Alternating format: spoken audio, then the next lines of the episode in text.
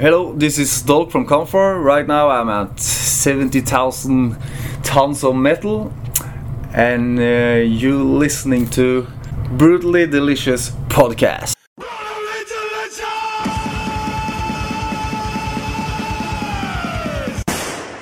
So I guess let's talk about the uh, the cruise first. So you guys have done with 200 shows. You've done a bunch of European festivals, right? Yeah. How does a European festival, when it's a destination, compared to something like this, where you're Well, uh, something like this, you know, we already know know kind of what we went to because we went to Barge to Hell. Um, Oh, okay, few- years ago. A few years ago, yeah. But it was uh, not as packed as this boat is. But I mean, still we knew what we went uh, went uh, to, you know. But I mean, uh, the difference here is like uh, when you play festivals, at least in Europe, you have this sort of uh, isolation with the backstage, which you don't have here. So I mean, you walk into all the fans here, so it's a completely different thing actually. But I, I, and that can go both ways, though, right? that that can go both ways for sure. Yeah, for sure. But I mean- think now at year 10, though, they're probably fans are probably a little bit know the etiquette a little bit more, maybe, and Yeah. they're not interrupting. I hope when you're eating pizza or doing something. Exactly. There's uh, yeah, people have um developed uh, Manners? yeah, for sure, for sure. But I mean, um, it's a good thing here. You know, here at this cruise ship, we are sort of the f- one of the few mo- uh, most extreme bands here in that way that you can put it in black metal direction. But I mean. Uh, so you have a lot of different audience here, so I mean it's not a, not a problem at all. So that was one of my later questions, but you Yeah. touched on it now. It's pretty interesting, I think, seeing not only the multi generational fans, Yeah. which I'm sure you're getting because you've been in this for a while. So you're getting like people like me bringing in their kids to the shows, Yeah. but you're also getting people who don't even like. They're here for Leaves Eyes or Yeah. they're here for Epica, and they come across your kind of show. That's a pretty cool exposure, right? Yeah, for sure. It's uh, that's a good thing actually, uh, because we noticed that uh, pretty much with Kampfar at least the five last years now that we have done live shows that uh, you might think that everyone knows about you, but they don't. You know. So I mean, it's a good thing. So you you play festivals where people don't know you, and uh, all of a sudden they're getting to recognize you in a way. Not only that, Yeah. but you're also getting people like me who are bringing their kids right to For the sure. shows. The For same. sure. Hey, you guys got to check out Yeah. Camp Campfires. that- Am I pronouncing that, right? Yeah, that's really good. Yeah, you're pronouncing it right, and that's really good too because uh, during the years now, you know, in the early years when we started touring with Kampfar, you had this old school, really old school metal fans.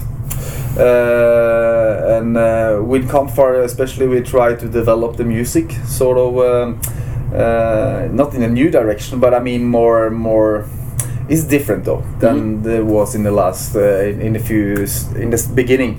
So I mean, um the thing is, uh, you kind of grab new audience in a way, and uh, for me, that has been playing with Kampfar for 25 years, and I mean that's not my first band, band either, but I mean this is the band I have been doing for 25 years, and I, I see a lot of difference because it's very it's very funny actually to see uh, some of these die-hard fans that you had in the early 90s uh, where their their sons actually coming through our shows Yeah, yeah. yeah which is quite I mean, I see some of that Yeah. here, and I know I take my kids not necessarily like Kampfar Yeah, Show, but yeah. I take them to see shows like Exodus or Yeah. something, and like Exactly. this is what I grew up on Yeah, yeah. 30 years ago or Yeah. whatever. So it's kind of cool. Exactly. I know you mentioned it again, but did you ever imagine you'd be doing this 25, 30 years later? I mean, because extreme metal, especially 25 years ago, was pretty underground, right?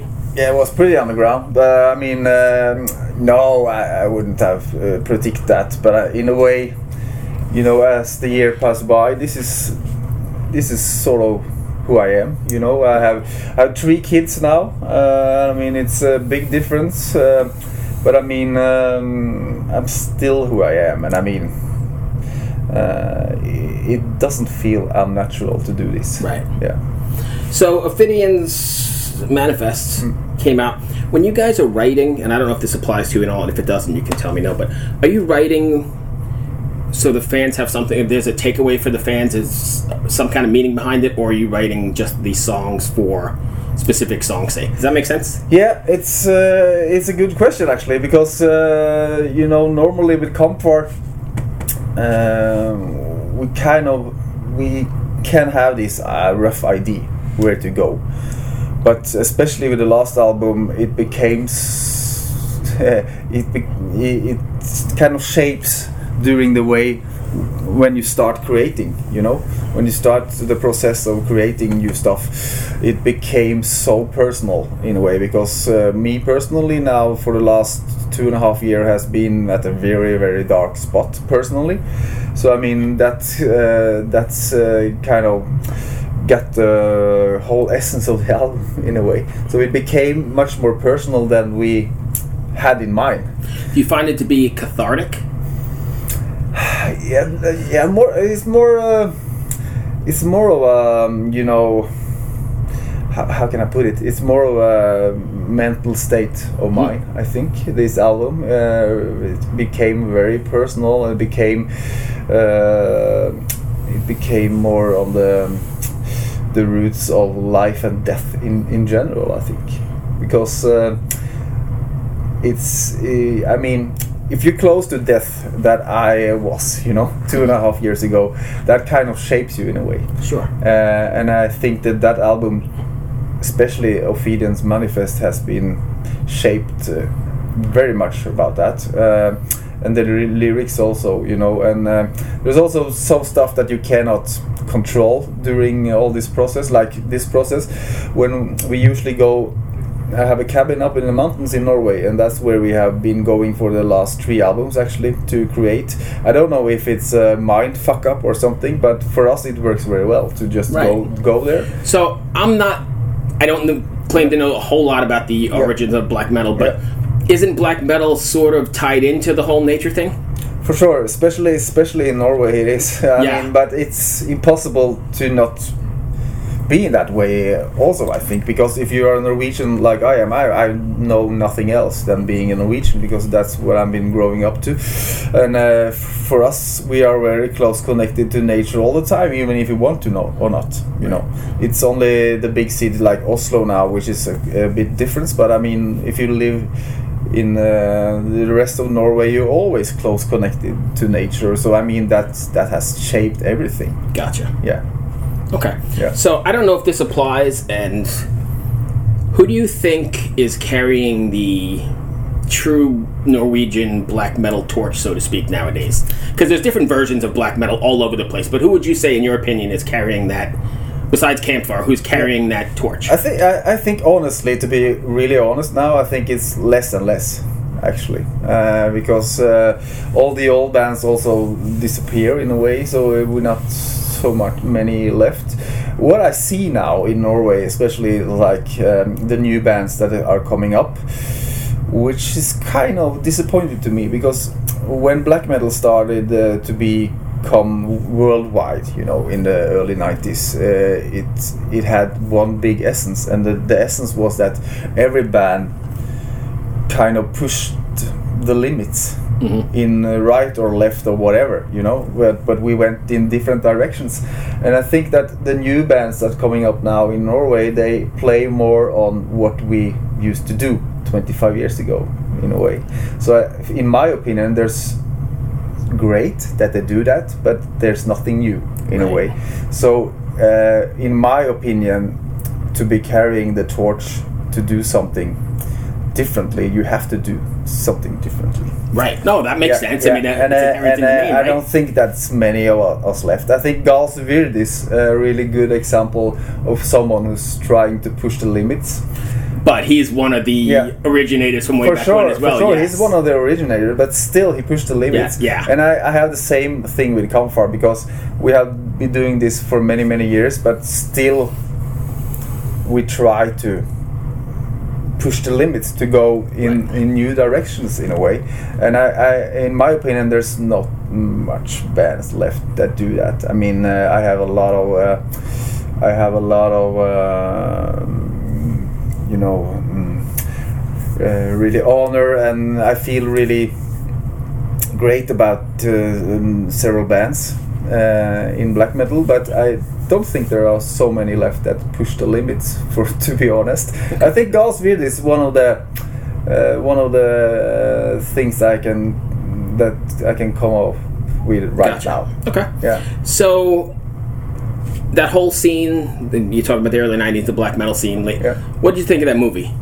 Not even close. uh, yeah, oh, it's it's it's, it's uh, really um, funny to see actually because there there's some points in that movie that are really correct. Because you probably knew some of those guys, right? Yeah, for sure. I mean, we were stepping in the middle of it all back then, you know. But uh, I mean, uh, for me, what's what is uh, is the most uh, funny part to see actually in that movie is something that I don't think people think too much about these days.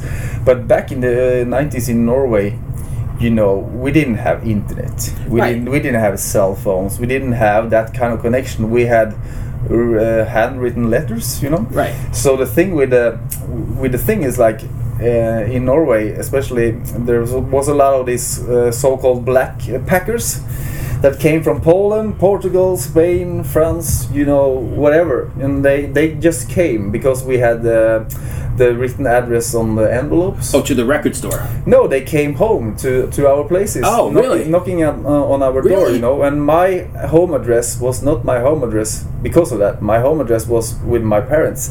So a lot of people just came. You Oh, I didn't realize that. Yeah, it was a it was a big movement, you know, and people were knocking on the door, and my father could come to me with this car full of these people, you know, they're here to see you, so I had to let them in and uh, have a, co- a coffee, and sometimes they slept over and stuff. But these guys, they have a major uh, story in in which I sh- think this movie miss.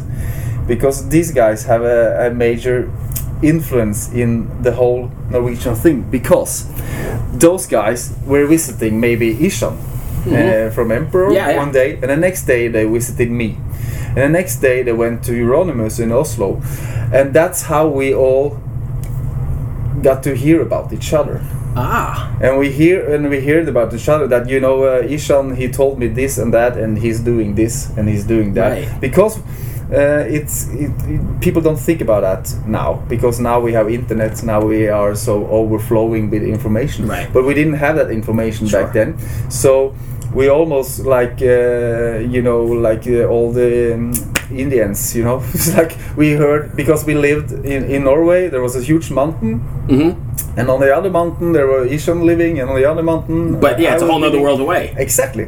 So we kind of with different words, but still we connected in a way.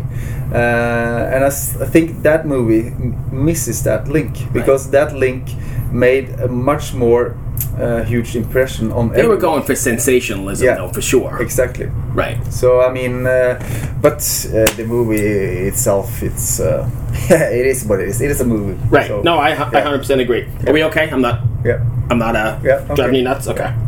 Uh, so when you're writing, especially the you know record, do you find it hard not writing the the same record over and over again? I mean, Yeah, that has been uh, the main issue for Kampfar for me because um, when we did the the, um, the album in 2014 uh, called uh, Djevelmakt, that was the edge that we were standing on actually because we went into Abyss studio in Sweden, and uh, that was the first time in for like uh, 14 years I was really sweating because I was so nervous because I uh, was trying to go to different places, you know, with the with the singing, Sure. with the vocals, with everything, uh, you know, and uh, that's that's that's because of what you say. We came to that conclusion that we are safe in what we do. We can do this over and over again. We can make another album, no stress at all. But to be moving forward and to take the tor- torch and really move forward with you have to step out of that bubble Right. and that's what we did uh, in 2014 and we still continue on that road and that is actually a main issue for us but it's a conscious effort, right? Though, because Yeah, it's it is. easy to slip back. I think. it is it is it's uh, it, it really is but it's a main focus for us All right, what is up? It is Pathos back here again with your pick of the day on the Brutally Delicious podcast. What I have for you today is a band out of Central California Anhedonia, describing themselves as an entity unleashing a void of insanity that will devour your mind and make you question your very own existence, only to leave you wanting more. The song you have underneath me here is Virulence, which premiered on Slam Worldwide back in the summer of 2019.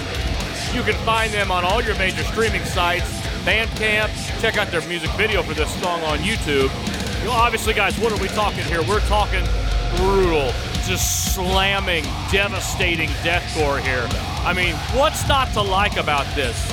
A lot of times, deathcore bands seem to overdo uh, the same thing.